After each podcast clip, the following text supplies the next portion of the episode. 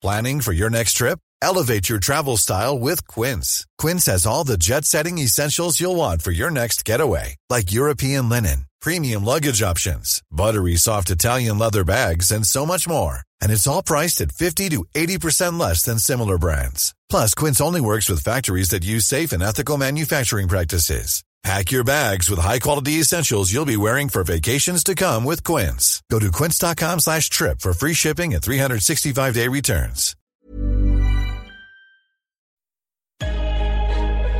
Lock in defensively. And we get a stop going in the half. One, two, three. Attack, attack, attack.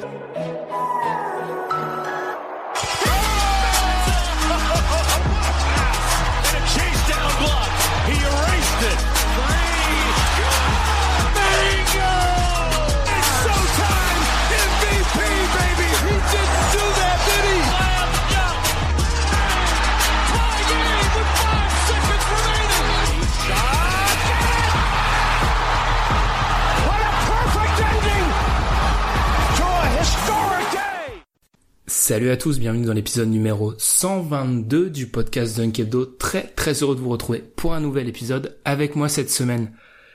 Bah, j'ai envie de dire que l'avoir avec moi dans un épisode de l'été, ça relève d'un plus grand exploit que réussir un tir à 18 mètres contesté par Rudy Gobert. C'est Alan. Ça va Alan?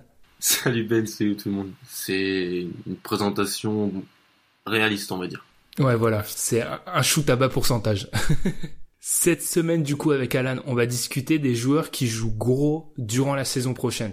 Que ce soit des joueurs qui soient dans l'obligation de s'améliorer, qui doivent retrouver un niveau perdu ou qui doivent justifier une prolongation ou essayer de gagner un contrat, ces joueurs-là, ils jouent gros durant la saison 2018-2019. On a décidé de prendre un petit épisode estival où il se passe pas grand-chose pour bah, discuter de ces joueurs qui sont à un moment charnière de leur carrière.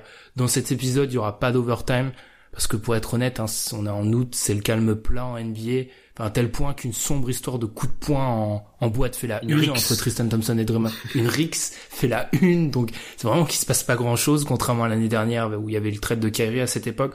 Donc on a vraiment décidé de prendre l'intégralité de cet épisode pour vous parler des 11 joueurs qui selon nous jouent gros la saison prochaine. Comme d'habitude, n'oubliez pas de nous laisser des petites étoiles sur iTunes, nous suivre sur les réseaux sociaux et répondre au sondage aussi. On a eu pas mal, vraiment énormément de réponses. On vous en remercie.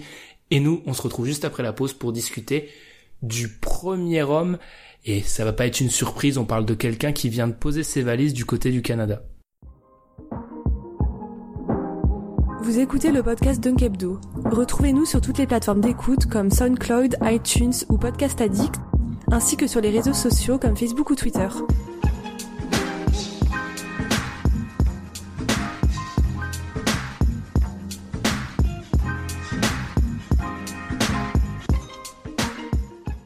Qui d'autre pour débuter cette séquence? On va parler d'un joueur dont on a beaucoup beaucoup parlé récemment et on va pas forcément passer beaucoup de temps sur lui, mais on était obligé de le citer dans cette liste.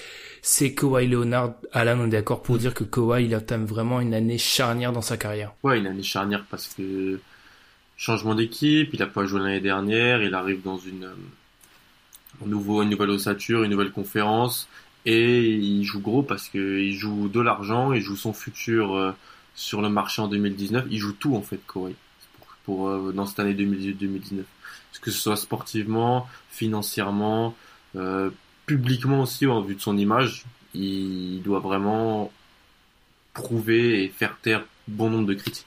Est-ce que d'ailleurs c'est pas au niveau public, enfin de l'image qui joue le plus? Parce que moi je reste persuadé que même s'il a une saison euh, moyenne, les gens trouveront, réussiront à se convaincre qu'il faut lui donner pas mal d'argent sur le marché. Et je pense qu'il y a toujours, j'avais parlé un peu de ces deux positions, mais je pense que la plupart des gens sont d'accord pour dire que Kawhi reste, enfin il a prouvé que c'était un top 5 NBA, top 4 NBA, donc on peut avoir de l'espoir en lui. Mais c'est vraiment au niveau de l'image, je pense, et je sais pas si t'es d'accord avec moi, qui joue beaucoup en fait. Moi, j'attends vraiment. Il n'y a pas eu d'article vraiment des insiders côté américain qui ont vraiment pas mal de relations dans la ligue, mais moi, j'aimerais bien savoir prendre le pouls de la ligue en fait, savoir à l'heure actuelle Kawhi comment en fait les gens se le représentent. C'est quelque chose qui, je pense, est très important. Et là, il va jouer ça cette saison aussi. Ouais, il va jouer ça. On va aussi jouer le fait de. Tu, tu sais, on a toujours cet argument, le système Spurs, même si bon, dans les dernières années, c'était plus Kawhi qui faisait le système tellement il était fort et, il montait cette franchise. Là, euh, on va le voir dans un nouvel environnement, comme j'ai dit, un nouveau coach, nouveau coéquipier, sortir vraiment de sa zone de confort, puis rien que sur le, rapport à la blessure. Est-ce que c'est dans la tête ou est-ce que c'était vraiment des, vrais pépins physiques qu'il a eu du côté des Spurs? On va le voir du côté de Toronto, une équipe qui peut jouer les premiers rôles à l'Est, va jouer les premiers rôles à l'Est parce que la conférence a l'air faible et, que Kawhi arrive avec un statut, même s'il est plus top 5 NBA dans certains esprits, il est, borderline top 6, top 7. Et donc oui, il doit prouver beaucoup de choses. Dans l'aspect public, comme tu l'as dit, que vaut Kawhi? T'as des gens qui peuvent douter un petit peu parce qu'un an sans jouer, ça fait perdre de, de, la, de la, valeur. Est-ce que aussi euh, pour les futures franchises, quoi? Qu'est-ce qu'elles peuvent lui proposer? Est-ce qu'elles est-ce qu'elles vont réussir à gagner en un an une confiance en lui pour miser sur lui en, beaucoup d'argent sur le long terme? Il va devoir euh, cocher toutes ces cases en, en, peu de temps en fait. Mmh, en, en, un an et et en un an d'adaptation parce que c'est c'est sa deuxième franchise en fait. Donc euh, c'est vraiment une année charnière pour Kawhi. Je sais pas si tu as quelque chose à rajouter d'autre sur Kawhi. On a beaucoup parlé de lui ces dernières mmh. semaines. On a fait un épisode spécial sur lui. Je pense pas qu'il y ait grand chose à rajouter. C'est pas sur lui qu'on va passer le plus de temps. Il y a un autre joueur dont on va parler qui, comme toi, comme pour moi, je pense, joue beaucoup la saison prochaine, c'est John Wall. Alors John Wall, il sort d'une saison compliquée, 41 matchs de saison régulière joués, une élimination au premier tour des playoffs, ce qui est une première, hein. il faut le savoir, c'est une première pour lui dans une saison où son équipe fait les playoffs, d'être éliminé au premier tour. Et individuellement, bah à cause des blessures, il a sans doute réalisé euh, sa pire saison potentiellement, hein, il se classant notamment 20e au Real Plus Minus, là où d'habitude il trust le top 10. Et pourtant, malgré toutes ces difficultés, bah, John Wall, il a prolongé avec les Wizards l'été dernier pour un super max à plus de 200 millions. Il a aussi signé un contrat juteux de sponsoring avec Adidas. Et du coup, sachant qu'il est enfin débarrassé de LeBron, qu'il a un peu son équipe Suicide Squad, bah, Wall, pour moi, il a un tournant, en fait, de sa carrière il dit lui-même jouer le MVP. Encore une fois, avec John Wall, c'est peut-être un peu exagéré, mais pour là, il est, pour moi, il a un stade de sa carrière là. Il arrive, il a 28 ans. Il doit réussir à prouver son leadership, retrouver son niveau de l'année dernière pour enfin faire passer un cap aux Wizards. Ouais, je suis d'accord. le, fait, le fait que LeBron soit plus là est très important parce que, comme tu as dit, Wall est sorti pour la première fois au, premier tour des playoffs, mais en vrai, John Wall, il a fait quoi en playoffs euh, il, a, il, a, il a une grosse perf, une grosse série dans sa, dans sa, carrière à l'Est, c'est pas, c'est pas sûr. il n'a pas prouvé énormément de choses. Beaucoup lui ont, jeté la pierre sur la fin de série face à Boston, par exemple en, 2016-2017, où face à une équipe de Boston plus faible, eh ben, il, termine mal mal la série.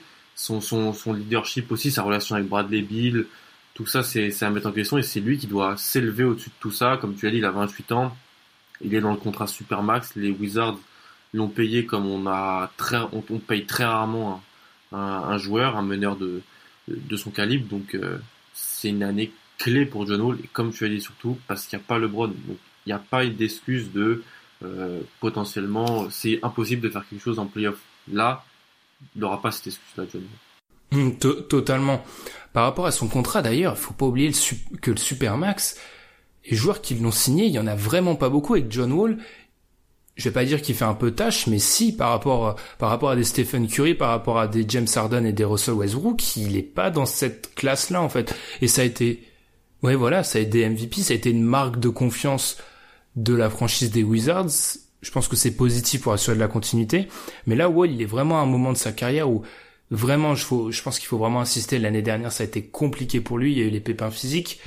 Et on peut, espérer que ça revienne pas en fait, parce qu'il faut pas oublier que John Wall au début de sa carrière, il avait eu pas mal de pépins physiques.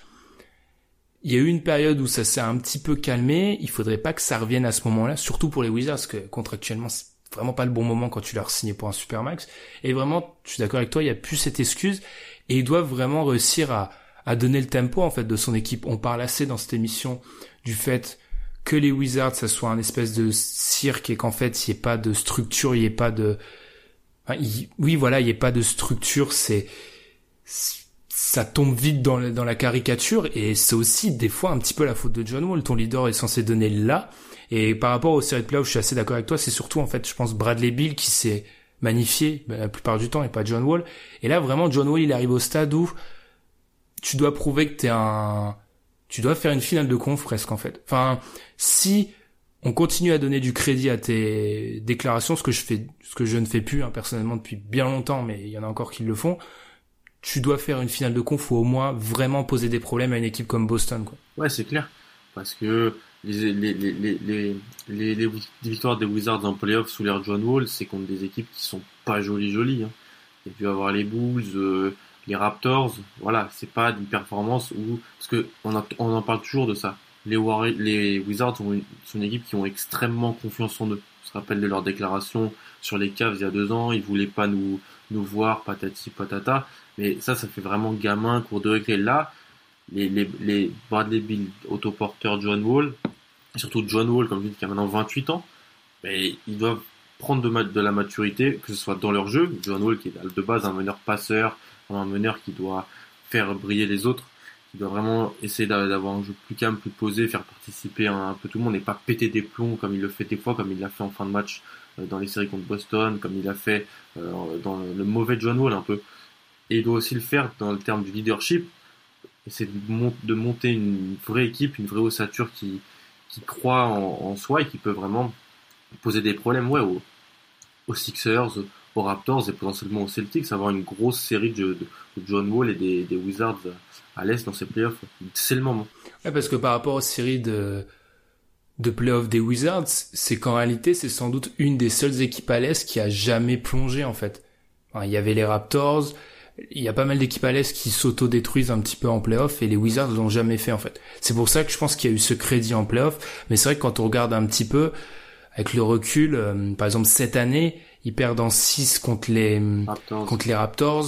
Alors les Raptors, bon, il y a espèce de trauma contre les les Cavs après qui a joué, mais les Raptors n'avaient pas fait, vraiment, je l'avais déjà dit, mais ils n'avaient pas fait une série exceptionnelle. Hein. Franchement, les Wizards, ouais, les Wizards vraiment je pense qu'on aurait eu des Wizards plus fringants comme les années d'avant, ils passaient. Et c'est aussi lié à John Wall qui a vraiment, enfin, il connu une saison difficile. Donc là, ok, l'année dernière, on va dire qu'on oublie presque. Maintenant, il faut faire quelque chose. Ça sera la troisième saison de Scott Brooks. Je pense que déjà, c'est honnête, il joue sa tête, plus ou moins. Scott Brooks ouais. ouais. Ouais, je suis d'accord. Je pense qu'il joue, il joue sa tête en fait. là, si on n'a pas des, et je serais même pas surpris qu'un des trois euh, porteurs Bill Wall, enfin pas jouer sa tête, mais si on a encore une saison décevante, je serais pas surpris. Ouais, qu'en entamant 2019-2020, il y en a un qui soit plus là.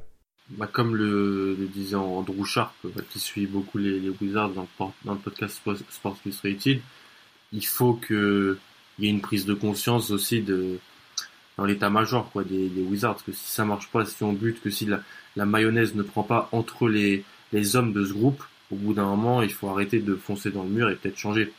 On se rappelle combien de fois on entend que ça, ça s'entend pas entre John Wall, Bradley Bill, Porter est, des fois un peu frustré au vu de son contrat par rapport aux, touches qu'il a, au ballon qu'il a. Moi là on rajoute Dwight Howard dans, dans, l'effectif. Il y a Austin Rivers. Bref, ça peut vraiment partir en sucette et c'est peut-être à John Wall essayer de calmer tout ça et de vraiment dire bon c'est moi le leader les gars et on va on va on va, vraiment se, rallier autour de moi pour faire quelque chose cette année. S'il doit le faire, s'il le fait là, il gagnera du crédit.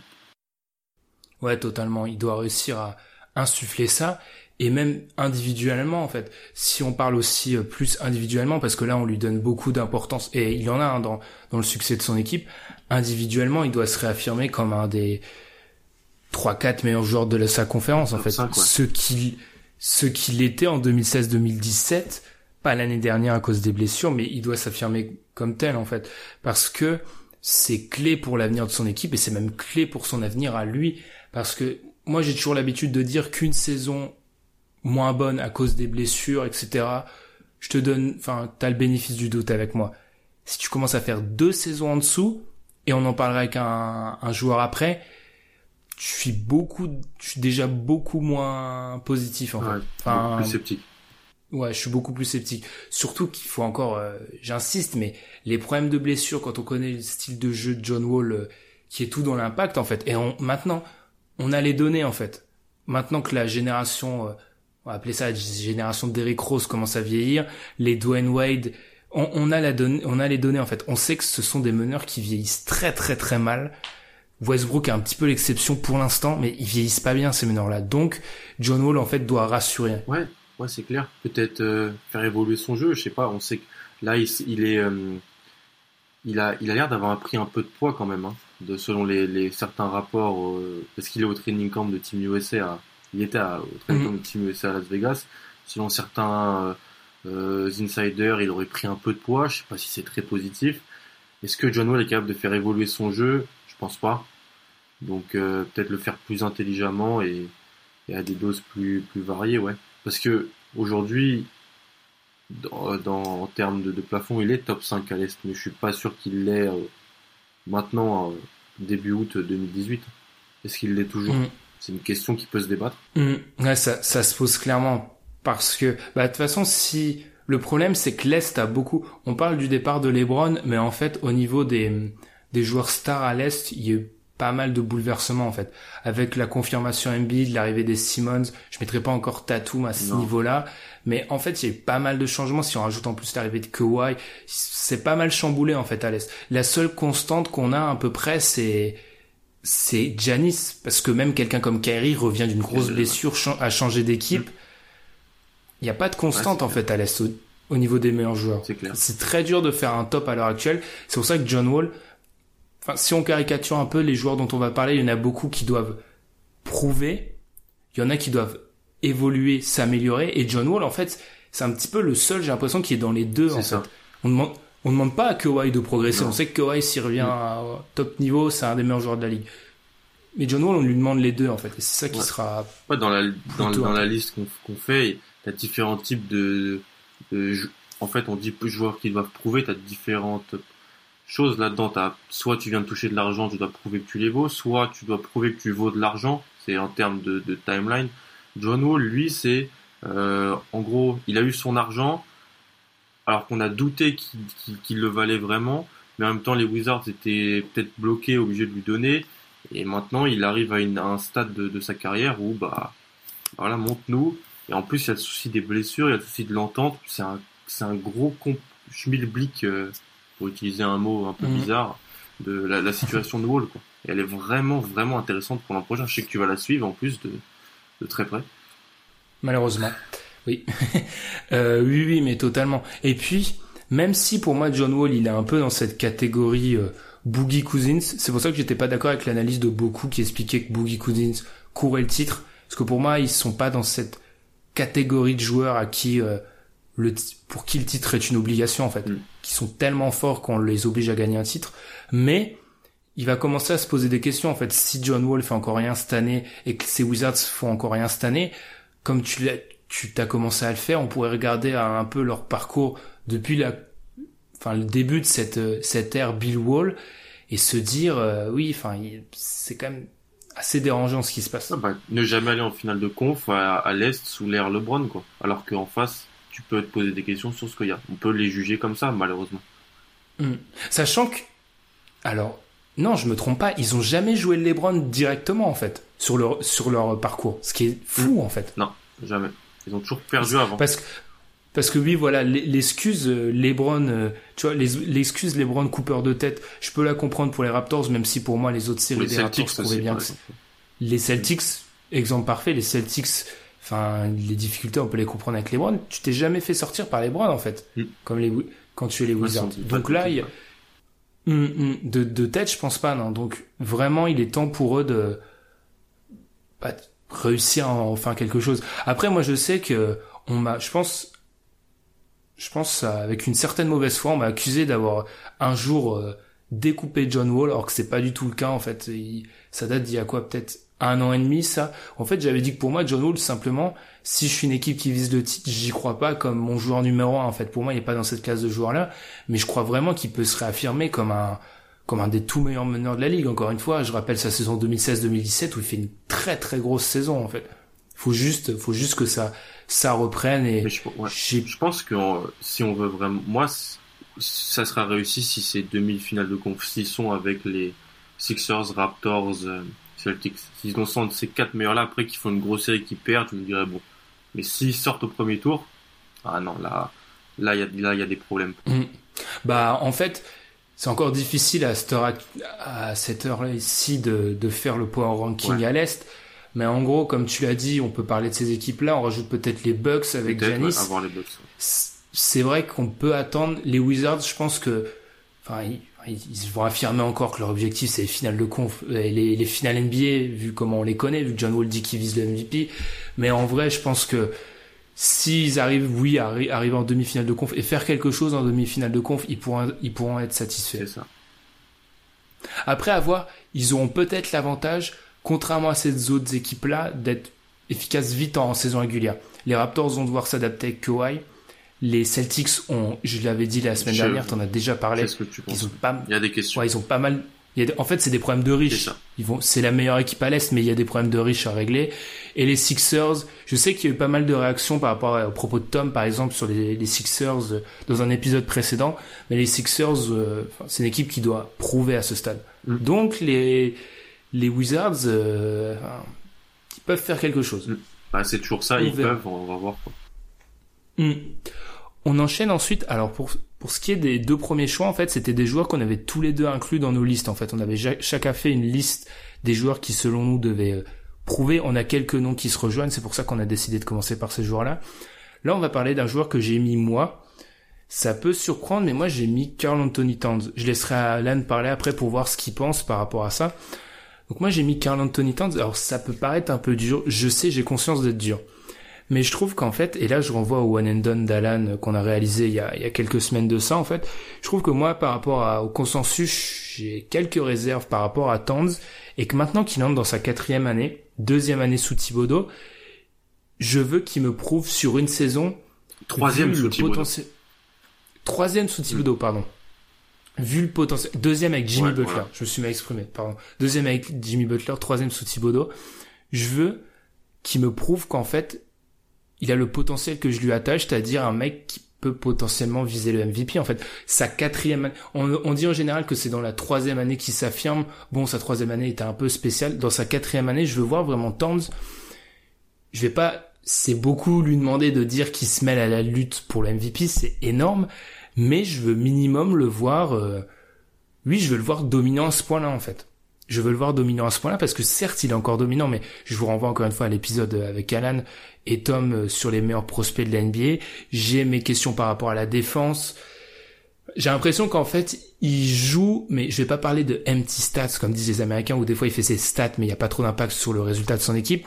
Mais j'aimerais bien qu'il pèse un peu plus sur le jeu. Des fois, je j'ai pas l'impression qu'il pèse sur le jeu. Après, et je te laisserai donner ton avis, ça vient peut-être de son jeu. Je trouve qu'il a un peu un jeu comme Tim Duncan, c'est-à-dire qu'il domine. Je compare pas le niveau, je dis juste qu'il domine sans avoir l'air de dominer en fait. Et des fois c'est un peu troublant ces jours-là parce qu'il, enfin il n'y a pas la sensation de difficulté qui va avec et enfin c'est un peu troublant. Mais j'attends quand même un temps plus fort encore cette année. Ouais. Euh, moi j'adore Carl Anthony Towns, c'est un secret pour, pour, personne. Euh, je suis plutôt d'accord avec toi dans le sens où on a, on a, on a de quoi être déçu de son année euh, 3. Après, c'était pas une année facile, comme tu l'as dit. Euh, on est déçu en, en, général, je pense, des Wolves. On les attendait peut-être un petit peu, un petit peu plus haut. Il y a eu des blessures. Euh, et je pense surtout, moi, ce que je pense vraiment pour Towns, et là où je veux le voir progresser, c'est physiquement. Parce que Thibodeau en demande beaucoup, beaucoup. Et il tire sur la corde. Et je suis pas sûr que physiquement, ce qui en termes de, de euh, est-ce qu'il est fit et compagnie, il est pas, il est pas au top, Towns j'ai, ou alors après t'as toujours ces physiques de mecs qui sont un petit peu ronds et on, c'est, ils sont comme ça, ils arrivent tout de même à peser. Je pense que si tu veux que défensivement il ait le même impact qu'il a offensivement, peut-être qu'il faudrait qu'il, qu'il progresse de ce côté-là. Après, il a un tel bagage que, que c'est un joueur, c'est un joueur qui peut être exceptionnel. Donc je comprends la déception parce que comme moi tu le places très très haut, donc on peut être que déçu si on voit en Carl Anthony Towns seulement un joueur qui tourne en double-double à 22-10 et que qui, est peut-être une deuxième option d'équipe. Donc on n'est pas totalement déçu. Et encore, défensivement, il a un impact qui est, qui, a une influence pardon qui n'est pas celle qu'il doit avoir. Si on le voit comme toi et moi, il y a de quoi être déçu sur, sur son année dernière, je suis d'accord. En fait, moi, c'est juste comme tu l'as dit, j'ai beaucoup d'espoir en lui et j'attends que, pour être encore peut-être encore plus clair, j'attends que l'année prochaine, il s'affirme sans conteste, sans conteste, pardon, comme un joueur top 15, top, voire top 10 en fait, qui hmm. s'affirme vraiment comme enfin c'est cette race de joueurs là vraiment supérieure et qui domine. Après, bien sûr, ça reste, et je renvoie troisième fois à l'épisode, mais ça reste un joueur exceptionnel pour son âge. Enfin, c'est exceptionnel Carl Anthony Towns. Mais j'ai l'impression, et c'est peut-être une question de perspective, c'est que l'année dernière, quand on a eu les Donovan Mitchell, les Ben Simmons, les Tatum, peut-être qu'on l'a, peut-être qu'il est un petit peu passé dans l'ombre, c'est un grand mot, mais j'ai l'impression qu'on en parle un peu moins de Towns à l'heure actuelle. Et d'ailleurs, moi, ce que j'attends, c'est, il y a toujours cet article d'ESPN qui demande au coach avec quel joueur on voudrait commencer une franchise. Mm. Et j'attends de voir s'ils vont dire Tanz à nouveau. Parce que j'ai l'impression que Tanz, il est un petit peu passé dans l'ombre récemment. Parce que t'as, les trois que t'as cités ont passé les tours de playoff, quoi. En étant rookie ou faux rookie. Mm. c'est, après, c'est, je trouve, c'est, tu l'avais dit dans le Wayne aussi, c'est vraiment un très mauvais procès, un très mauvais procès, pardon, à faire à de jeunes joueurs. On surestime un peu le fait qu'ils arrivent à faire passer les tours de playoff et ceux qui restent en saison régulière, on les on dit oh bon regardez ils gagnent pas empty stat comme tu l'as dit ça gagne pas euh, et compagnie. On a fait le procès Anthony Davis euh, pour ces deux, deux premières années je crois deux ou deux ou trois premières années là. Euh, trois quatre ouais voilà. Jusqu'à mm. que vraiment il les amène en playoff face aux Warriors et même il s'est pris 4-0 mais il faisait une grosse une grosse série. Towns tu vois c'est il a fait ils ont pris un match contre les Rockets mais mais comme tu l'as dit ouais c'est il a peut-être un petit peu descendu dans la hiérarchie même si pour commencer une franchise il y a que avec Ben Simmons que je que je que j'hésite hein, avec les, les trois que tu as mentionnés. Mm-hmm, ouais, c'est c'est ça, mais j'aimerais bien qu'il se réaffirme en fait. C'est plus ça, c'est qu'il aille nous reconquérir. Hein. Après après sa saison, après on va pas mettre deux après, hein, on m'a sacrassé la langue française comme ça. Suite à sa saison rookie, il y avait quand même, je pense, de ma part et de beaucoup des attentes qui étaient limite folles mm. et trop folles. Mm. Mais là, j'attends, j'attends en fait, c'est l'explosion totale en fait cette année. J'attends vraiment l'explosion totale pour Carl Anthony. Il, il joue pas trop, tu penses? Ça joue pas sur sur ça? Eh ben, c'est ça qui est quand même dingue, c'est faut re, faut redonner la stat. Il est quand même à trois saisons complètes de suite. Hein. 82 matchs, 246 matchs, à plus de 30 minutes euh, par match, largement pour un big man se blesse pas, c'est beaucoup en fait. C'est vrai qu'il joue beaucoup et on sait qu'avec Thibodeau euh, ça va pas changer, mais peut- peut-être que c'est ça. Après, franchement, je pense que c'est lié, c'est bête, hein, mais c'est lié aussi à sa façon de dominer et qu'il domine pas en. Enfin, il, il sue. T'as l'impression qu'il le mec il transpire pas et qu'il écrase tout le monde. Mais j'attends quand même. Euh, on, parle assez défensivement, mais j'attends vraiment l'explosion totale, totale de temps pour, pour le mettre dans mon fameux, euh, tu vois, pour reprendre euh, les catégories qu'on avait fait ce jour-là, pour le mettre dans la même une en fait. Hmm. Moi, pour moi, c'est limite, c'est une sanction que je l'ai mis, de l'avoir mis dans la 3 en fait. Il doit, sa place c'est dans la 1. Hmm. Donc j'attends ça. Ok. Je sais pas si tu as quelque chose à rajouter sur Towns. Je suis d'accord sur, sur, tout ce qui a été dit, mais à voir avec le, il y a, y a tout ce qu'on a vu aussi sur euh, peut-être les relations Butler, Wiggins, lui, il est là, comme ça, comme tu l'as dit, il joue beaucoup, euh, et avec des mecs qui ont besoin du ballon. La deuxième année peut être que mieux que la première, avec en plus les blessures en moins, quoi, on l'espère. Tu penses Parce que, alors, euh, c'est pas comparable aux Wizards, mm. mais j'ai l'impression que là aussi, on a un vestiaire qui est pas... Bah, bah voilà, le vestiaire est, a pas l'air top, entre... Surtout Butler avec les, les jeunes, quoi, c'est ce qui ressort en quelque sorte. Mais moi, je voulais pas plus parler en termes de blessures et d'acclimatation, de joueurs qui se connaissent pas trop, qui vont jouer ensemble. Après, le vestiaire, on n'est jamais trop dedans, comme tu le dis souvent, mais c'est vrai que ça a pas l'air top top comme, euh, comme vestiaire. Hmm.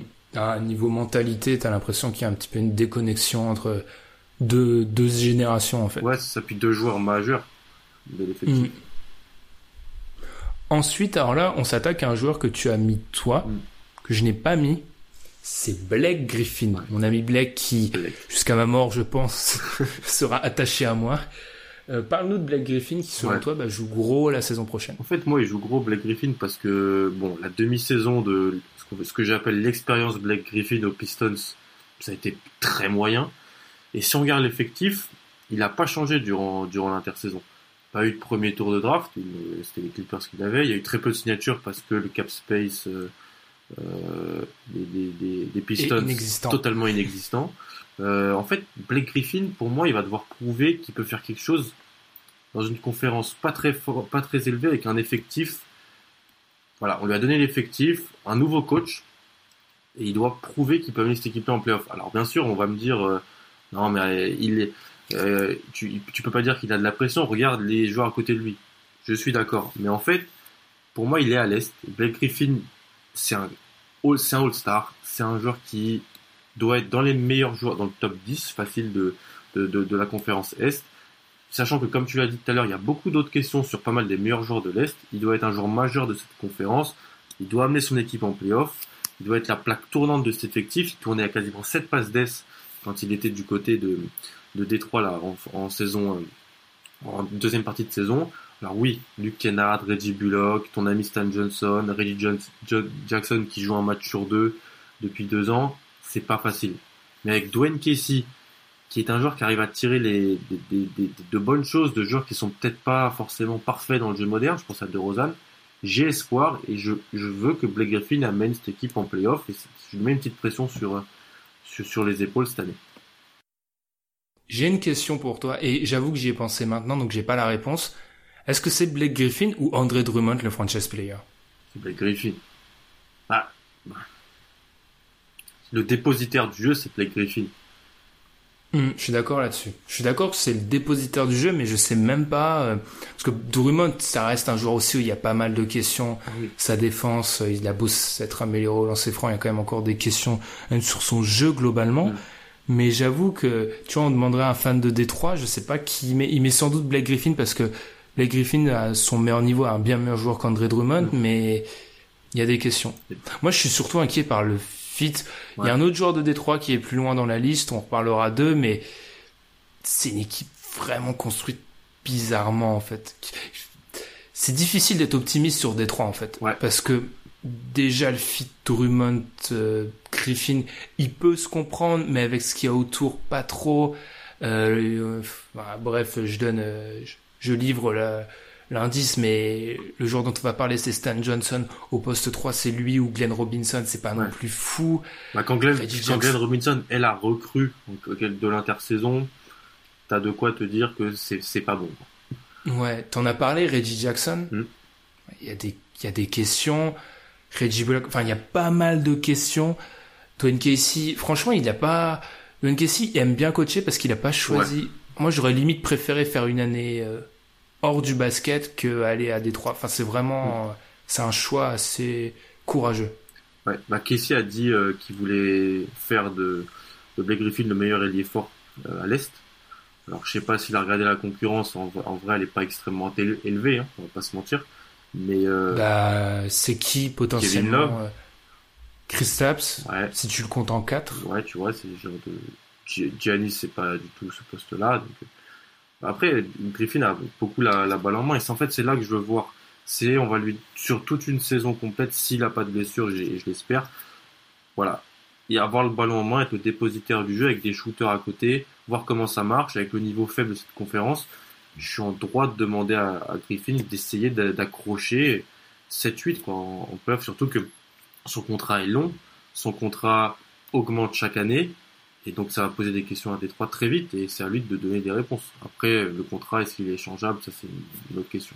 Par rapport à, je suis d'accord avec toi. Je suis, on est, c'était pour ça qu'on était le peu d'enthousiasme qu'on avait par rapport à l'arrivée de Griffin à Détroit, c'est parce qu'il pouvait avoir le ballon dans la main, dans les mains, être dépositaire du jeu. Mais c'est pour ça que je suis pessimiste, je pense comme un peu tout le monde avec Détroit. C'est que oui, Blake Griffin avec le ballon dans les mains, c'est bien pour Détroit, mais les mecs autour de lui, que ça soit Reggie Jackson, on en parlera, mais Stan Johnson, ils, ils sont aussi, je vais pas dire meilleurs, mais Ouais. dans leur intérêt personnel, individuellement, c'est des joueurs qui, de préférence, doivent avoir le ballon dans la main, Kennard aussi. dans les mains. Kennard, aussi, et il n'y a pas d'immense shooter en fait. Enfin, il y a pas mal de questions. En fait, j'ai l'impression que lui, en fait, il peut s'épanouir individuellement, mais je sais pas si, je vais pas parler au, je vais pas dire que ce sera au détriment de l'équipe, mais je vois mal comment un Blake Griffin épanoui va pouvoir amener les, les, les, les Pistons loin en fait. Ah, je, tu, tu vois, je le point où j'en suis, je demande même pas loin. Ils ont raté les playoffs l'année dernière. Quand tu vois les équipes qui, qui sont, qui ont été en 6, 7, 8, tu peux te dire que une année comme ça, deux, trois bonnes choses qui, vont bien, des, joueurs à côté qui font des, bonnes saisons parce que Blake Griffin euh, retrouve un niveau intéressant. En fait, plus que je lui, je lui mets la pression, j'ai envie de le voir comme ça aussi en fait. Le Griffin, c'est un joueur qu'on aimait beaucoup quand il était aux Clippers, là, mais il était toujours avec Chris Paul sauf dans sa, sa saison rookie. Là, il est au, au, au Pistons, nouveau coach, un coach un peu dur, euh, qui connaît le métier. Pourquoi pas?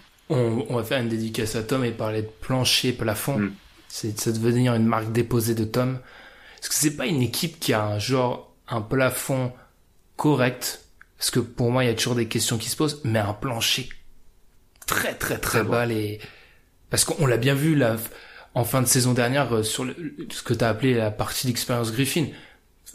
Si on caricature, dès qu'il jouait pas une équipe en back-to-back, il perdait en fait. Et dès qu'il jouait pas une équipe au-dessus de 50%. Donc, euh, ouais. Hmm. Ils sont pas fait de go ils ont... Tu vois, tu peux pas te dire l'année dernière, euh, ils ont fait une ou deux grosses victoires. Les... Où vraiment tu dis, ah, peut-être ça peut marcher l'association Griffin-Drummond. Donc euh, là, va falloir voir, parce que même Drummond, on aurait, pu... on aurait peut-être pu parler de Drummond. Je pense que Griffin c'est plus intéressant, mais Drummond aussi. Hein. Est-ce que c'est le joueur que tout le monde pense qu'il est? On- Nous, on pense que non. Il peut, il peut essayer de démontrer l'inverse. Une saison avec un Griffin à côté, ça peut être intéressant. Bah tu vois, Drummond, pour moi, il y a pas mal de joueurs, et je l'inclus là-dedans, et quand on parlera de Stan Johnson, je me demande s'il est pas aussi dans cette catégorie-là. C'est la catégorie des joueurs que j'aurais mis dans cette liste il y a un an, et que je mets plus maintenant. Bah, pour moi, Drummond, c'est... Alors je veux pas... euh, je connais pas le futur, mais c'est bah c'est acté pour moi en fait. Qui est André Drummond à ce stade Alors c'est dur de dire ça parce qu'il est encore très très jeune, mais enfin on commence à avoir trop de données pour penser euh, qu'il va vraiment progresser, complètement révolutionner son jeu en fait. Même s'il progresse en fait André Drummond. Attention, André Drummond progresse, c'est clair, mais il a pas pris euh, enfin l'envol qu'on aurait pu espérer au tout tout début de sa carrière. Et maintenant pour moi c'est acté que ça sera le joueur avec les défauts qu'il a à l'heure actuelle on aurait pu le mettre. Enfin, pour moi, vraiment, il est dans cette. Enfin, non, justement, on n'aurait pas pu le mettre parce que pour moi, après, c'est très personnel. Il est dans cette catégorie de joueur que j'aurais mis il y a un an. Mm. Et encore une fois, on l'a peut-être pas assez précisé, mais c'est très personnel comme liste. Ouais, oui, totalement. C'est co- comment on voit les joueurs avec Town, c'est très intéressant par exemple. Mm. Comment on perçoit, comment on voit le l'upside, faut que je trouve le mot français, le potentiel en quelque sorte d'un joueur. Mm. C'est vraiment très personnel. Des joueurs, des gens peuvent sur John Wall ne pas être d'accord. Par exemple, sur Blake Griffin, on peut avoir une idée arrêtée de Blake Griffin. Moi, j'ai envie de dans l'année vraiment l'année vraiment une dans son- le nouvel euh, emplacement où il est, voir vraiment ce que ça peut donner. Et c'est une petite pression que je lui mets là-dessus. Et c'est en cela que c'est intéressant de voir les joueurs sur lesquels on, on se recoupe en fait. C'est, Mm. je pense, bon, on ne détient pas la vérité, mais s'il y a des joueurs sur lesquels on est tous les deux d'accord, c'est, il doit quand même avoir quelque chose à prouver. Enfin, Les autres, c'est pas, plus, voilà, c'est plus, c'est pas anodin. c'est ça. Si t'as fini avec Griffin, je pense ouais. qu'on peut, on peut enchaîner avec le cinquième nom, parce qu'on en a quand même 11. Le cinquième nom, c'est Marc Gasol, et je suis le, le seul de nous deux à l'avoir mis. J'ai donc mis Marc Gasol, euh, on en avait parlé avec Tom, je me rappelle, dans un off une fois, en se demandant si, à part Haïti, sur l'année dernière, il n'y a pas un joueur qui a plus perdu que Marc Gasol, en fait. Et j'ai pensé à associer Mike Conley à lui, mais Mike Conley, il y a eu les blessures. Enfin, pour moi, c'est un dossier un peu différent on parlait de ces trois types de joueurs en fait. Il y a des joueurs qu'il faut, qui doivent progresser en fait, passer un cap, et des joueurs qui doivent retrouver un niveau, que ça soit blessure. Il y a des, des joueurs qui doivent justifier. Pour moi, il est un peu dans ceux qui doivent retrouver en fait un Mm. niveau. Marc Gasol, je dois dire à l'heure actuelle que j'en doute un peu, parce que j'ai l'impression que vraiment pour avoir vu, euh, j'ai vu un peu des Grizzlies, je l'ai pas vu autant qu'un spécialiste des Grizzlies, mais pour avoir vu un peu des j'ai l'impression qu'il est un peu perdu physiquement déjà. Et malgré le fait que ce soit un joueur qui a une vraie science du basket, quand t'as un pivot NBA, le physique quand même joue un rôle euh, prépondérant.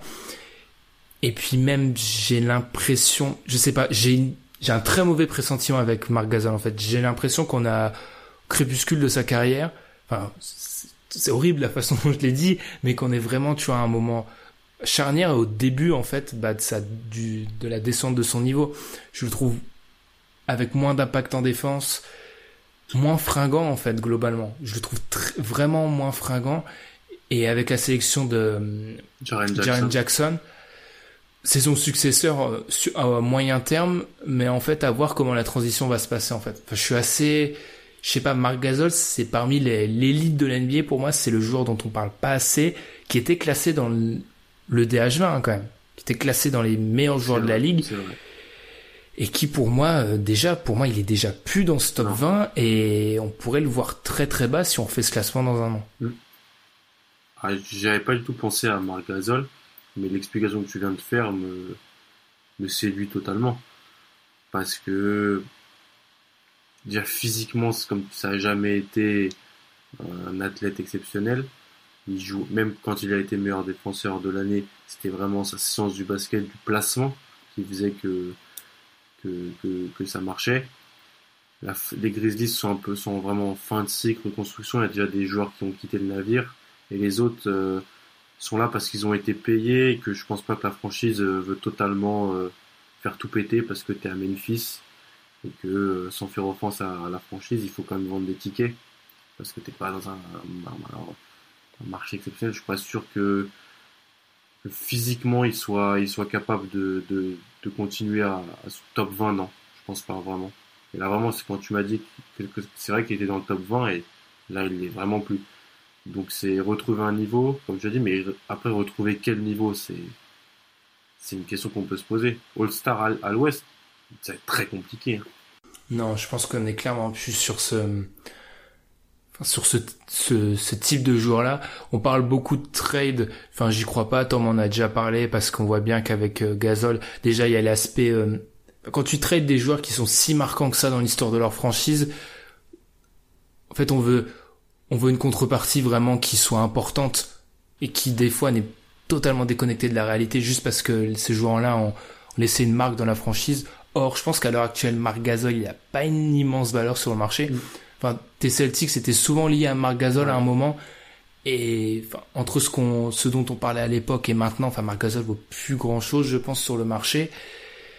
Donc, d'où le fait de pas le trader. Mais oui, il y a vraiment, j'ai la sensation de fin de cycle, en fait, avec Marc Gasol. J'ai l'impression que, avec les pivots, on est souvent sur des cycles de domination. Mm.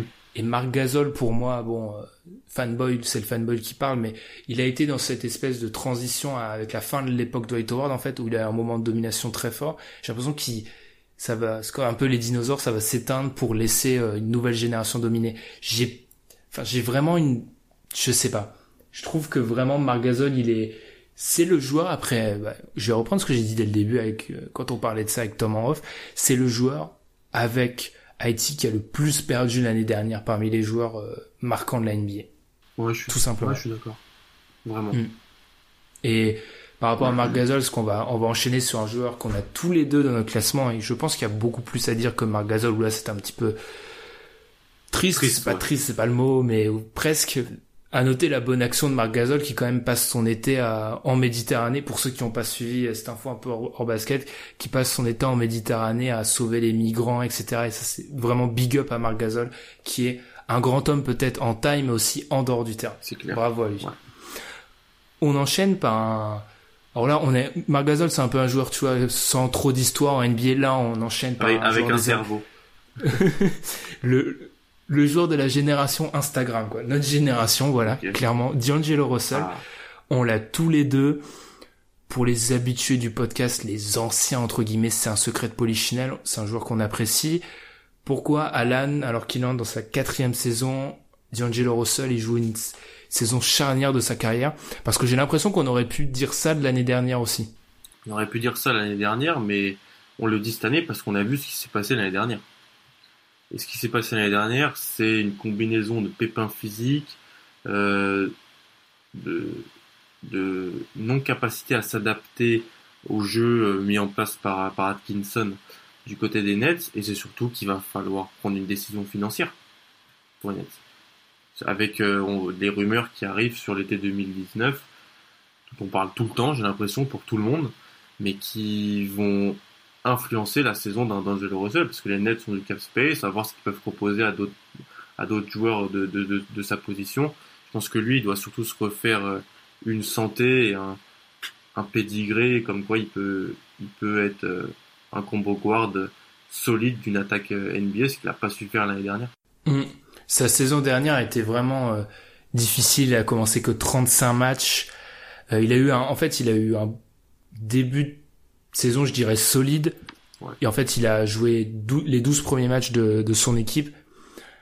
Il tourne à 20 points. Il fait, je trouve qu'il avait fait un début de saison assez encourageant. Ouais. Bon, on va en parler. est toujours inconstant en fait. Enfin, T'as l'impression qu'il a encore vraiment vraiment du mal à enchaîner deux bons matchs. Il suffit de regarder ses stats d'un match à un autre, c'est vraiment marquant. Ensuite, il y a eu cette fameuse blessure qu'il a écartée euh, du début du mois de novembre au début du mois de janvier. Et ensuite, le retour a été vraiment, vraiment difficile. Atkinson l'a laissé sur le banc jusqu'à mi-février, en fait. Et en fait, le retour du All-Star Break. Et sur la fin de saison, il y a eu des cartons, mais l'inconstance, c'est quand même assez troublante. Enfin, mm. il suffit de regarder. Alors, les niveaux des points, c'est vraiment la stat la plus imparfaite au monde. Enfin, il y a des enchaînements qui sont assez fous. On regarde, par exemple, si on regarde un enchaînement, justement, quand il retrouve le 5 de départ, il met 19 points contre, contre euh, les Hornets. Il en met 6 ensuite, 4 jours après contre Chicago. Contre Cleveland, il en met 25. Ensuite, match d'après, il en met 15. Match d'après, il en met 6. Match d'après, il en met 20. Match d'après, il en met 8. Mm. Enfin, 19, 6, 25, 15, 6, 20, 8. C'est quand même fou comme delta. Ouais. Puis, pour ces deux premières saisons, on avait toujours les, pas les excuses, mais bon, première année avec Kobe, pas simple. Deuxième saison, euh, problème dans le vestiaire. Euh, euh, comment s'implanter dans un bac court. T'as Nicky Young et Lou Will qui passent leur temps à artiller à 10 mètres. Alors que toi, t'es jeune, tu, tu, tu, été, on t'a décrit comme un, un combo guard, scoreur, passeur difficile de s'implanter. Là, il était honnête. On pouvait penser que ça allait mieux se passer. Une équipe qui, qui joue un jeu moderne. Bon, l'absence d'intérieur a, peut-être euh, l'a peut-être freiné parce que moi en NCA j'aimais bien son jeu sur pick and roll et là c'était quasiment impossible euh. Mais, mais est-ce que aussi euh, on voit pas déjà sa limite physique, impossibilité quasiment de créer de la séparation, lenteur, défenseur passable et je suis très gentil on l'a vu durant cette année euh, honnête quand il a joué. Inconstance, comme tu l'as dit. Est-ce que tu vas mettre beaucoup d'argent pour D'Angelo Russell? C'est une question. C'est une grosse question. il va devoir apporter des, le peu de réponses qu'il peut dans une équipe qui n'a pas non plus gagné énormément de matchs. Mmh, c'est ça. Surtout qu'il faut rappeler qu'on sera, enfin, la saison prochaine, c'est la première saison où les Nets, ils ont leur choix de draft, en fait, depuis pas mal d'années.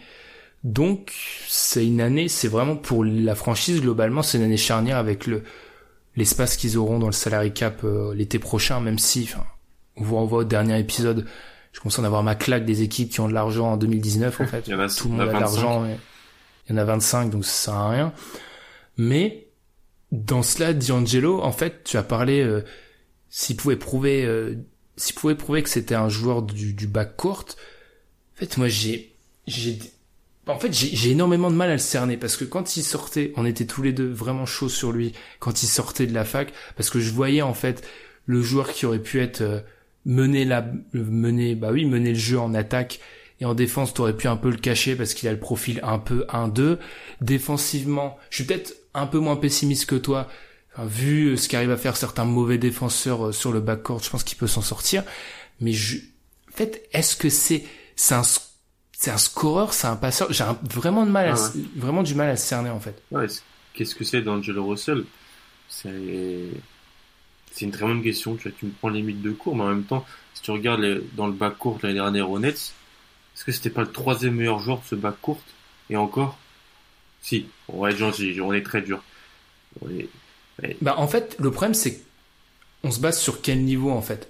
Parce que les flashs de D'Angelo ah, Russell sont toujours exceptionnels ah en fait. Exceptionnels. Mais, et on va en parler hein, plus tard, euh, enfin moi quand je vais parler de Stan Johnson, au bout d'un moment, les flashs ça me suffit plus en fait. Hmm. Je veux de la constance en fait. Encore une fois, il y a eu la blessure, première année à Honnête, il y a des excuses, mais comme tu le dis, enfin on est les premiers à le faire, ça fait trois ans qu'on lui donne des excuses en fait à Exactement. Ça fait trois, chaque année on en trouve. Donc au bout d'un moment, c'est peut-être on est trop gentil et il va falloir qu'il prouve sur une saison enfin en bonne santé, qui peut être euh, un joueur de back. Après, en théorie, son back court avec Caris Levert, un autre joueur qu'on adore. Sur le papier, Levert, c'est son son potentiel. Enfin, l'association est parfaite. C'est exactement ce qu'il lui faut en fait.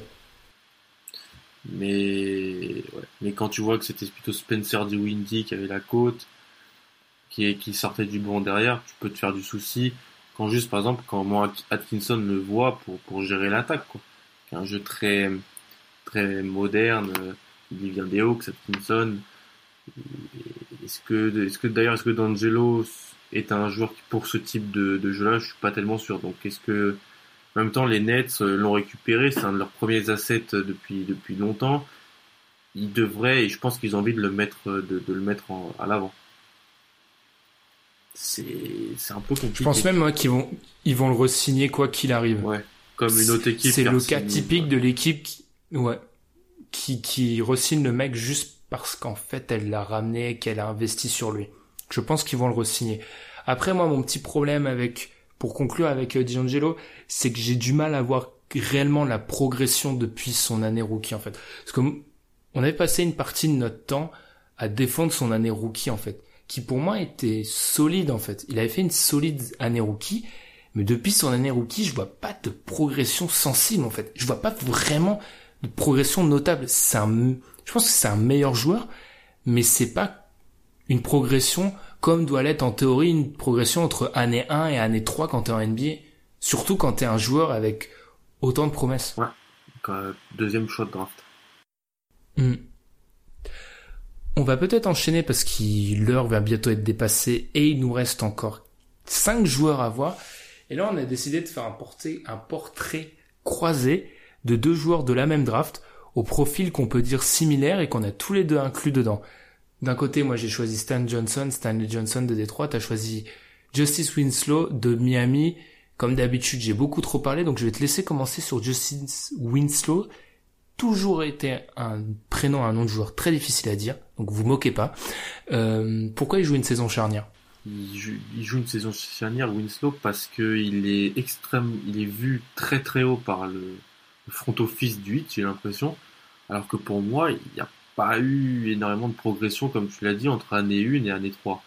Euh, Dans son interview de fin de saison, Pat Riley, il a, il a décrit Winslow comme une, une pièce centrale du futur du hit. Il a dit que c'est un élément de premier ordre, mais en fait, comme je l'ai dit, pour un joueur qui a été drafté dixième, loterie, il, les trois premières années de Winslow, c'est c'est un joueur qui a implanté en NBA ce qu'on ce pensait qu'il allait implanter, défense sur l'homme, mais il n'y a pas de progression euh, de l'autre côté du terrain. Il reste un joueur plutôt vraiment unidimensionnel. Il a des blessures, il a starté que moins de 50 matchs en 3 ans, pépin physique comme je l'ai dit. Et au niveau du développement, je suis plutôt déçu. Euh, c'est un attaquant très médiocre. Euh, là, on parle euh, sur des articles de blog du hit, on, on parle d'essayer de le mettre en, en point, en, en meneur à la création, à la création de Winslow. J'ai vraiment du mal. Euh, comme je dit, on arrive dans la dans la quatrième année, comme celle de Towns par exemple, celle de Stan Johnson dont tu as parlé. Il joue pour de l'argent parce qu'il n'a pas été, il on, il a pas reçu une extension, ce qu'a reçu Josh Richardson par exemple. Alors que lui c'était le deuxième tour de draft de cette même classe pour le 8.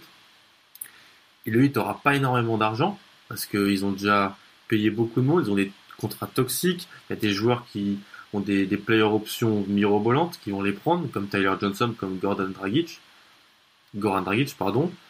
Euh, je veux voir une progression, parce que défensivement il reste très fort, il n'y a pas de souci, on me le dit tout le temps, défensivement d'accord. Mais si on veut le payer et que c'est un joueur loterie, je pense qu'offensivement il devra en montrer autre chose, il faut, qu'il bosse et qu'il s'améliore. Alors, il y a beaucoup à dire. Je suis plus... Je suis plus ou moins d'accord. Je suis d'accord avec... Alors déjà, tout l'aspect défensif, il peut défendre cinq positions, ça reste quand même un atout assez fou en NBA à l'heure actuelle, et c'est un défenseur assez exceptionnel. Après, je suis d'accord avec toi, il y a eu beaucoup de pépins physiques, bah en fait, sa saison sophomore quasiment pas existé, en fait. C'était presque sa deuxième saison NBA, en fait, de facto. Alors oui, il y a pas mal si en fait tu te bases sur et j'ai aussi lu des articles comme toi et si tu te bases un peu sur la vision qu'ont les fans du hit de ce que pourrait être Justice Winslow, oui peut-être je suis d'accord avec toi, je vois en fait pour moi c'est un scénario très très optimiste en fait qu'on peint comme un espèce de il y a comparaison avec Draymond Green a déjà été dite et pour moi elle est très très généreuse même si je vois l'idée, on est loin encore de ça. Après, il il a montré qu'il pouvait déjà défendre sur cinq positions, c'est hyper intéressant. Il a montré, oui, il a montré qu'il avait des, cette ce potentialité d'être un porteur de balle. Pour moi, il y a la même question, pas pour les mêmes raisons qu'avec Blake Griffin, mais est-ce que c'est vraiment ton intérêt de le mettre porteur de balle en fait? Est-ce qu'il est assez fort pour être porteur de balle? Parce qu'on dit Draymond Green, ah, c'est un 4 qui peut porter la balle. Oui, mais c'est un 4 qui peut porter la balle et qui te fait pas perdre en fait. En gros, c'est un vrai meneur comme Ben Simmons. Est-ce que Winslow en fait, est-ce que Winslow n'est pas juste simplement un bon porteur de balle pour un joueur de sa position, mais pas assez pour vraiment Ouais. mener une attaque? Aussi, c'est, je suis d'accord avec ça. Mais c'est surtout, là, c'est, c'est Ju- Justice Winslow, lui, est dans la catégorie des joueurs qui ont approuvé pour l'argent. Moi, je le mets là, je le mets là-dedans. Il, il fallait un de ces joueurs de la draft euh, d'il y a 4 ans et qui va, qui va, il y a une, il y qualifying offer de la part du, du 8, mais rien que le fait que Josh, Richardson, lui, ait été payé et prolongé et pas lui, bon, il y a des soucis de blessure, je sais. Mais ça me prouve que, malgré tout ce que dit Pat Riley, malgré tout, on attend plus de Justice Winslow, je pense, euh, pour un joueur de, qui est arrivé avec un fort pedigree. On en parlait comme la bonne pioche du 8, c'était le bon coup de Pat Riley. Oui, mais pas totalement. Après, tu penses pas que ça reste, enfin pour moi, ça reste de loin leur meilleur jeune joueur en fait. Et comme on l'a dit la semaine dernière, dans une équipe qui est très homogène où on peine à trouver la star, Ouais. de loin, si on me dit que dans 5 ans il y a une staroïde, c'est Winslow en fait. C'est pour ça que je pense que la franchise croit encore en lui et pour ça que les souvent les supporters c'est un peu le miroir des espoirs de la franchise et ils, ils ont beaucoup d'espoir en lui. Mais j'avoue, comme toi aussi, j'ai des questions en fait. J'ai des questions. Le fait est que je l'ai pas inclus parce qu'il y avait des joueurs avec lesquels j'avais plus de questions et je pense qu'au pire, vu la qualité de coaching de Spolstra, ça restera quelqu'un qui peut jouer aux cinq positions et qui euh, peut un petit peu mener la gonfle. En fait, même s'il s'il ne progresse pas vraiment de façon euh, suffisante, ça restera toujours un joueur utile. D'accord. Après, meilleur jeune joueur, est-ce que c'est pas par défaut aussi?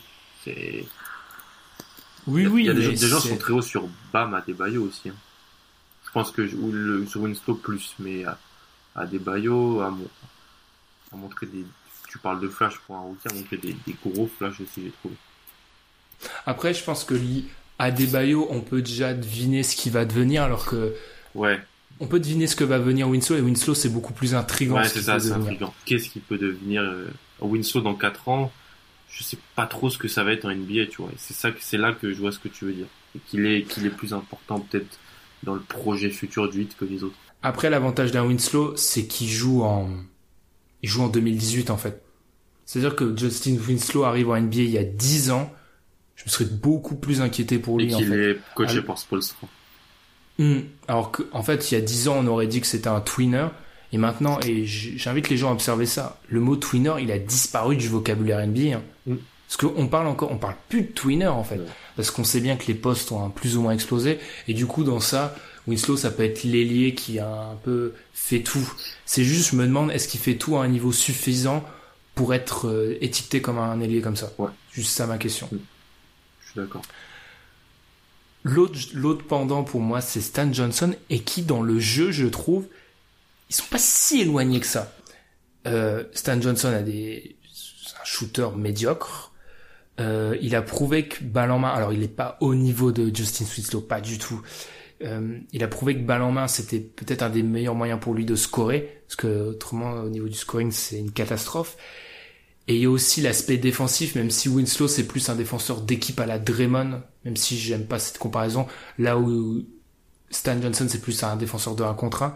Mais pour moi, Stan Johnson, il a un moment charnière, quatrième saison, il avait fait une bonne saison rookie, saison sophomore très très compliquée. L'année dernière, il a un peu rebondi, mais le problème c'est pour moi, on peut vraiment dire que Stan Johnson est moins bon que durant sa saison rookie l'a été l'année dernière, et c'est un vrai problème. Il y a toujours la question de son shoot. Euh, et pour moi, on parlait de Glenn Robinson, en fait, avec Blake Griffin. Pour moi, la signature de Glenn Robinson, et c'est un peu inquiétant euh, sur pas mal d'aspects, ça lui met une vraie pression, en fait. Parce que Glenn Robinson, c'est pas le joueur le plus transcendant du monde, mais il shoot. Et ça, c'est un vrai un- apport, en fait. Parce que quand tu as Blake Griffin, quand tu as André Drummond, t'es en, en droit de penser que ton, ton 3 doit shooter. Ce que fait Glenn Robinson, il le fait pas de façon folle, mais il est pas à 29% comme euh, Stan Johnson. Alors que pour rappel, la moyenne NBA est à 36%, qu'être à 29, c'est vraiment être un mauvais shooter. Et puis je sais pas, j'ai l'impression qu'en fait Stan Johnson, le fit est catastrophique Parce qu'on l'a bien vu l'année dernière quand il est revenu de blessure, c'est un joueur qui est mieux. Enfin, je le surveille vraiment, c'est un joueur que j'apprécie. C'est un joueur qui en fait est mieux euh, dans une équipe qui joue vite, où il peut un peu des fois porter la gonfle comme il avait fait en second unit, où il peut porter la gonfle et parfois, comme l'expliquent souvent les journalistes de Détroit, est un petit peu le dépositaire, un petit peu hein, le dépositaire du jeu dans cette second unit il peut pas faire ça dans le 5 de départ, tu préfères donner la balle à Blake Griffin. Enfin, il y a pas mal de questions autour de... C'est sans doute le joueur avec lequel j'ai le plus de questions, et il est dans sa quatrième année, contractière, il doit faire quelque chose. Ouais, je suis, je suis d'accord, il, y avait même des rumeurs de le transférer à certains, moments, Stanley Johnson. Donc, quand... Je pense qu'ils ont cherché. Hein. Tu penses? Je pense clairement qu'ils ont cherché à l'échanger à un moment. Pour moi, la signature de Glenn Robinson, c'est clairement, euh, tu seras titulaire les 10 premiers matchs de la saison, mais en gros, si au bout d'un moment tu commences pas à progresser, on a une assurance derrière. Ouais, bah c'est possible. Ouais, c'est c'est un joueur qu'on appréciait tous les deux à, la sortie d'Arizona parce que ce qu'on avait vu était potentiellement excellent et c'est comme si dès le début le, le mettre à Détroit ça ça marche pas ça n'a pas marché avec Van Gundy. Peut-être qu'avec un, un, élément comme Casey, ça peut, ça peut être mieux. Parce que Casey est un bon coach NBA. Il va savoir, je pense, trouver un rôle pour, pour Stan Johnson, qui lui joue très très très gros financièrement. Là, financièrement et même dans la vision qu'on peut avoir de lui euh, dans ses. Parce que si, si Détroit lui offre pas quelque chose, il va falloir qu'il aille le chercher ailleurs. Et je fais, je fais pas du tout de comparaison, elle est extrêmement douce avec Ben McLemore, tu vois. Mais c'est ce genre d'arrière, mm. d'arrière fin top 10 d'une draft qui à la fin de son contrat euh, qui se voit proposer peanuts quoi. Et j'ai pas envie que ça arrive à Stan Johnson qui est un bien meilleur joueur que, que Ben McLemore. Donc faut qu'il qu'il montre que. Est-ce que tu es sûr de ça? Qu'il est meilleur que Ben McLemore qui, Non, c'est ma question, c'est pas qu'il qu'il est meilleur que Ben McLemore, c'est qu'il est prouvé plus que Ben McLemore. Il faut pas oublier que Ben McLemore, sa particularité, c'est que toutes les saisons à, aux Kings, il faisait un mois bon, en fait. Ce qui, ce qui était tellement frustrant. Ben Stan Johnson, Stan Johnson, il a fait une bonne fin de saison, mais une partie de sa bonne fin de saison était sur le banc et c'est totalement, c'est totalement déconnecté des attentes qu'on avait de base en fait. Moi, il est pas censé. Moi, j'ai bien aimé sa deuxième partie de saison rookie. Stan Johnson. Oui, mais il fait, il fait, il fait une très bonne deuxième partie de saison rookie, je suis d'accord, mais depuis ce moment-là, pour moi, ah c'est pas un meilleur joueur de basket, en fait. Et ça, c'est terrifiant, en fait. Hmm. Parce que tout montre, les études, etc., qu'en gros, tu, tu progresses dans tes premières années, ensuite, c'est du maintien ou de la du perfectionnement, en fait. C'est très rare les joueurs qui stagnent leurs trois premières années et qui explosent après, ça n'existe pas, ça. Surtout dans le même environnement. Hmm. C'est pour ça que j'ai vraiment des doutes avec Stan Johnson, plus qu'avec plus qu'avec Winslow. Parce que par exemple, rien que si on regarde quelque chose comme le shoot, il est incapable de shooter Stan Johnson. Alors que Winslow, si tu le laisses ouvert, bon, ça peut passer. C'est pas un grand shooter, mais il a 29% de réussite. Stan Johnson, c'est vraiment hyper inquiétant et le spacing de Détroit va pas l'aider. Donc je suis plutôt inquiet, c'est un de mes petits chouchous, donc ça me tient à cœur. Et je sais pas, je, je pense qu'on pourrait plus le voir à Détroit dans un an. Potentiellement. On va rester dans la même division avec un joueur que tu as choisi toi.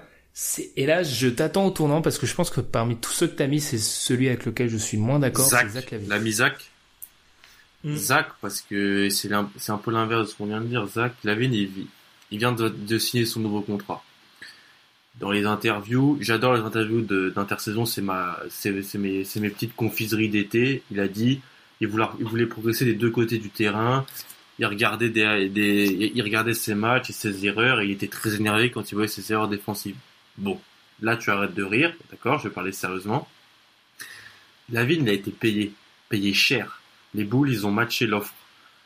Donc j'ai l'impression qu'il va, va se sentir aimé du côté des Bulls de la part de l'organisation, même si en vrai euh, ils ont été obligés de le signer parce qu'en fait ils ont zéro scoring, et que s'il le perdait, il perdait une grosse part du deal de Jimmy Butler, et comme on l'a dit précédemment, c'était un move euh, quasi nécessaire.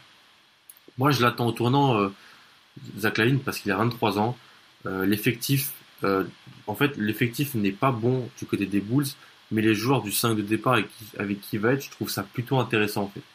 Euh, Chris Dunn, euh, Laurie Markkanen avec Wendell Carter, et là où je vais, où je, où je vois, où je l'attends en tournant, c'est il va devoir jouer beaucoup de minutes, et il va devoir apprendre à jouer avec des joueurs qui ont besoin du ballon. Laurie Markkanen, il a fait une saison rookie solide, il va, je pense, demander des, des ballons. Jabari Parker, il a besoin du ballon en attaque. Et donc, si Lavine doit progresser et montrer une évolution, je suis très bas sur le dossier. hein. Mais je l'ai mis là parce que j'y crois pas, mais je- je le mentionne.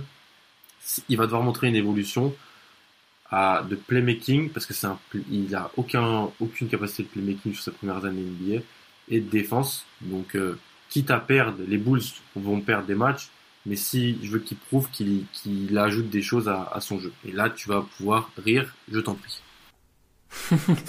Alors déjà, là c'est la private joke la plus honteuse que j'ai jamais faite, mais toi qui parles de confiserie en ce moment, ça me fait marrer. Enfin d'habitude c'est pas c'est pas tellement dans les déclarations NBA que tu trouves tes confiseries, mais passons. Oh là ça, là. ça sera pour la là. private joke que trois personnes au monde vont comprendre.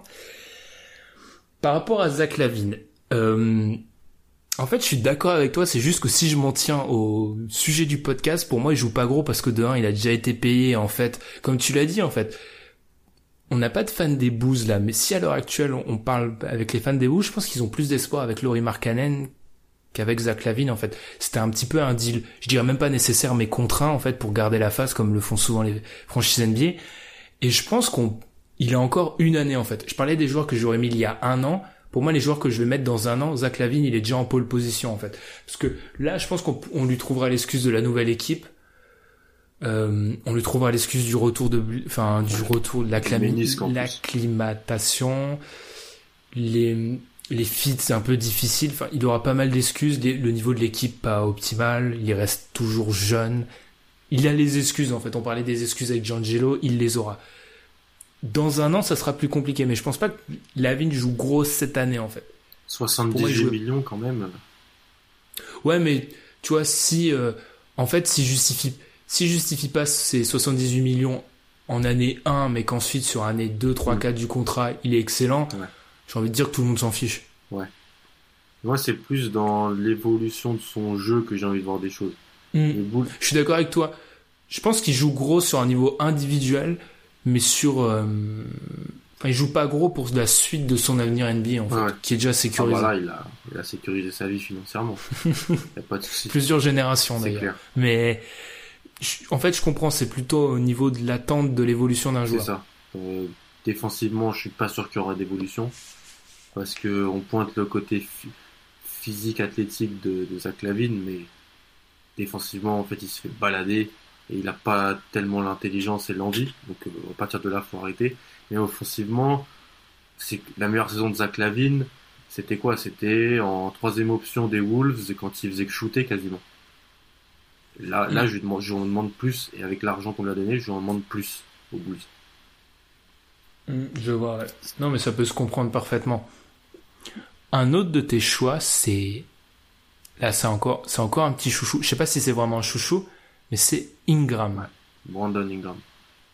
Alors pourquoi Brandon Ingram joue gros? Pour moi, il joue gros parce que l'année pro- l'année 2018-2019, c'est une année essai en fait pour les pour LeBron, pour Magic, pour les Lakers, et qu'à la fin de cette année, euh, je dois savoir ce qu'est Brandon Ingram dans et c'est très dur à, à l'âge où il a dans le futur de l'équipe de LeBron à Los Angeles. Je dois savoir et ça peut être un petit peu pareil pour Kuzma, un peu moins parce qu'ils sont plus jeunes, Lonzo et compagnie, mais ça va très vite en NBA, ça va très vite pour Magic, ça va très vite pour euh, pour LeBron. Si ça doit trader, peut-être que que ça le fera. Et donc, j'ai écouté Lockdown Lakers pour préparer l'épisode, voir prendre la température sur sur Brandon Ingram, et ils avaient fait un- vraiment un bon recap de en fin de saison de sa saison. Ils ont vraiment mis en avant de très forts progrès dans la saison 2 d'Ingram. Toutes les stats avancées, elles montent en termes de shoot, euh, son use, même son usage, donc il a pris de l'importance. Son usage a pris 6 points, donc il a pris de l'importance. Sur pick and roll, il a vraiment bien joué le pick and roll avec Randall, avec Lopez. Là, LeBron arrive. Alors même si on me dit LeBron veut jouer off-ball, euh, bon, d'accord. Ça, oui, ça personnellement, moi, ça me fait rigoler. C'est comme le truc, euh, il va accepter de perdre. Pour moi, en, Voilà. en mi-décembre, on en reparle. Exactement. Donc euh, Ingram va devoir jouer plus sans ballon euh, du fait de la présence de LeBron. Il va devoir être plus concerné défensivement. Donc ça va être une saison, en fait, je lui demande de franchir des paliers, des petits paliers, voir une progression complète, et voir comment, en fait, il réagit de jouer aux côtés de, de LeBron, simplement. Et surtout parce que on parle de Kawhi, on parle de... Il y a d'autres forwards qui pourraient arriver. Quelle est sa place, lui, qui est un vrai forward, un pur... euh, 3-4, même si bon, certains disent qu'il peut être un, un ball handler de dominant, je suis pas tellement sûr. Quel est son futur euh, C'est une petite pression, mais j'attends de voir ça pour lui. Non, mais ça se comprend. En fait, c'est peut-être une quatrième catégorie, euh, Brandon Ingram. Alors, j'ai failli quand même l'appeler Melvin Ingram et à un moment Mark Ingram. Donc on voit que c'est le début de la saison NFL, c'est que je, je, je, je donne tous les prénoms du monde sauf le bon. En fait, c'est une quatrième catégorie, peut-être parmi les joueurs qu'on a, c'est le joueur qui doit prouver, mais plus en fait, lui, il est, il est subordonné à la situation de son équipe en fait. C'est-à-dire que Brandon Ingram, dans une autre équipe NBA, on attendrait euh, des progrès, des progrès parce qu'il en, dans sa troisième saison NBA, c'est un peu celle où normalement tu t'affirmes, mais pas aussi drastique parce que là, on sait que les Lakers, dans un an, ils ont peut-être le temps sur un an, mais dans un an, on va commencer à vouloir euh, être compétitif en fait. Et on veut savoir, comme tu l'as dit parfaitement, si on peut le faire avec Brandon Ingram. Je suis assez d'accord. Il joue, en fait, il joue gros pour, il joue gros aux Lakers. Voilà. Je sais pas s'il joue gros pour sa carrière NBA, mais il joue gros aux Lakers. Et t'as envie d'être aux Lakers avec LeBron, je pense. Donc, euh, Mm, ouais. Même si moi je suis assez, je suis plutôt, je l'ai déjà dit hein, sur euh, dans l'émission, je suis assez, je, franchement je suis assez optimiste, très optimiste même sur Brandon Ingram avec, je suis optimiste avec Brandon Ingram, avec Lonzo Ball, je pense juste que Kyle Kuzma, la, la hype va se calmer mais très vite. Même si au début moi ça me faisait marrer, pour moi c'était un troll, mais j'ai l'impression qu'il y a vraiment une hype totalement folle, donc elle va se calmer et ça va être plutôt pas mal. On va conclure, vu qu'on a encore une fois explosé le chrono alors qu'on pensait avoir être parfait à ce niveau-là. Tout simplement, là, il n'y a pas vraiment d'explication. Markel Fulz, sa cote est au plus bas. Euh, il a vécu une saison rookie un petit peu euh, catastrophique. J'attends juste qu'il reprouve qu'il peut être un. Enfin, il y avait pas mal, il y avait beaucoup d'attentes sur lui en saison rookie. Bon, je lui demande pas d'être aussi fort qu'on l'attendait l'année dernière, mais juste prouver que c'est un très bon jeune joueur, ce qu'il est, et même plus que ça, largement plus que ça, mais juste prouver ça au moins, et qui s'inscrit dans le futur de Philly en fait, tout simplement. je suis d'accord. Il n'y a pas vraiment. Est-ce que ça peut être pire? Non. Et plus rocambolesque, non. Ouais. Ça peut pas être pire en fait d'un point de vue basket, euh, histoire. euh. C'est vrai que je trouve que, euh, enfin, faudra, il nous faudra un double livre. Je parle souvent du livre sur l'année Kawhi à l'intérieur des des Spurs. Peut-être pas un double livre, mais au moins trois quatre chapitres sur une annexe sur euh, Markel Fuse qui était aussi fascinant. Ouais. Enfin, fascinante comme histoire. Mais ça peut pas être pire, donc on peut espérer que que le meilleur pour lui. Ouais, c'est vrai. Puis bon, essayer de, de- peut-être d'avoir des minutes à la place de TJ McConnell en playoff. Ce serait pas mal. oui, oui. Surtout que, surtout que c'était, c'était la réponse à leur problème en fait. Enfin, t'es bien jugé pour le savoir. C'est une série qu'on a suivi pas mal tous les deux. Le problème des des Sixers à un moment, c'est qu'il y avait personne qui pouvait scorer indépendamment de la création de Ben Simmons sur les postes extérieurs. Ouais. C'est ce que fait Markel Fuse en théorie. Reddick et Bellinelli étaient les options principales en fin de match, hein, des fois. Ah oui, donc c'est c'est là que ça a été difficile. Mais enfin, j'ai pas trop de doute, ça va être moins pire que la saison dernière. Juste, on, on peut espérer qu'il se réaffirme comme euh, un joueur vraiment dominant et comme ça que ça calme un peu euh, les coupeurs de tête qui le veulent déjà, euh, qui l'annoncent déjà comme un bust, etc. Qu'on se calme sur ce dossier-là, ça serait plutôt pas mal. Là-dessus, Alan, je pense qu'on on peut conclure ce nouvel épisode. N'hésitez pas à nous donner vos joueurs qui, selon vous, jouent gros la saison prochaine. On a essayé d'éviter, même si on a mis Kawhi et John Wall, on a essayé d'éviter les noms, enfin les Carmelo Anthony. Euh, moi, j'ai évité de mettre Dwight Howard. Je pense qu'il y a quelques gros noms comme ça qui jouent vraiment quelque chose et qu'on a évité de mettre. Mais autrement, je pense qu'on a essayé de faire une liste un peu qui pioche un peu partout et sans nous faire des fleurs, je pense qu'on a plutôt réussi à trouver deux trois joueurs qui jouaient. Vraiment une saison, qui vont jouer une saison importante, pardon, en 2018-2019. Là-dessus, Alan, je pense que t'as rien d'autre à rajouter, sachant qu'on est en été, j'espère. Je pense que la prochaine fois que je vais te revoir, la saison NBA aura 60 matchs, non? Quelque chose comme ça. Les auditeurs ont vraiment pensé que je suis un, je, je bosse dans une agence de voyage, en fait. C'est ça, oui. c'est un tour opérateur en fait. ça. On vous l'a jamais dit. mais- Voilà, personne ne le sait. Si vous voulez des, des adresses sympas, demandez-moi sur Twitter. ça dérape. Là, je dois, je dois, je dois, je dois faire la pause. Enfin voilà, là-dessus, on vous souhaite une bonne semaine en espérant. Là, on est vraiment, là, on est vraiment dans le, on va vous donner l'inside. Là, on est vraiment dans le, le très fond de la, l'intersaison NBA parce que là, même pour trouver un sujet, d'habitude, les sujets de podcast, on en a plusieurs par, par euh, semaine et en fait, euh, tel un dictateur, je fais souvent le tri et je choisis un peu, tu peux le dire là, je choisis souvent, je, je fais des, je tranche souvent. Là, euh, ça a été difficile cette semaine de trouver un truc vraiment pour sur lequel se raccrocher. Ouais, puis quand on regarde la pré-saison NFL à la place, bon, c'est te dire qu'il y a rien d'intéressant. Oui, il n'y a pas grand chose d'intéressant. Enfin là-dessus, on va conclure. On vous souhaite une bonne semaine. Ne lisez pas les tweets sur Astroworld sur Twitter si vous n'avez pas envie de mourir. Salut Salut.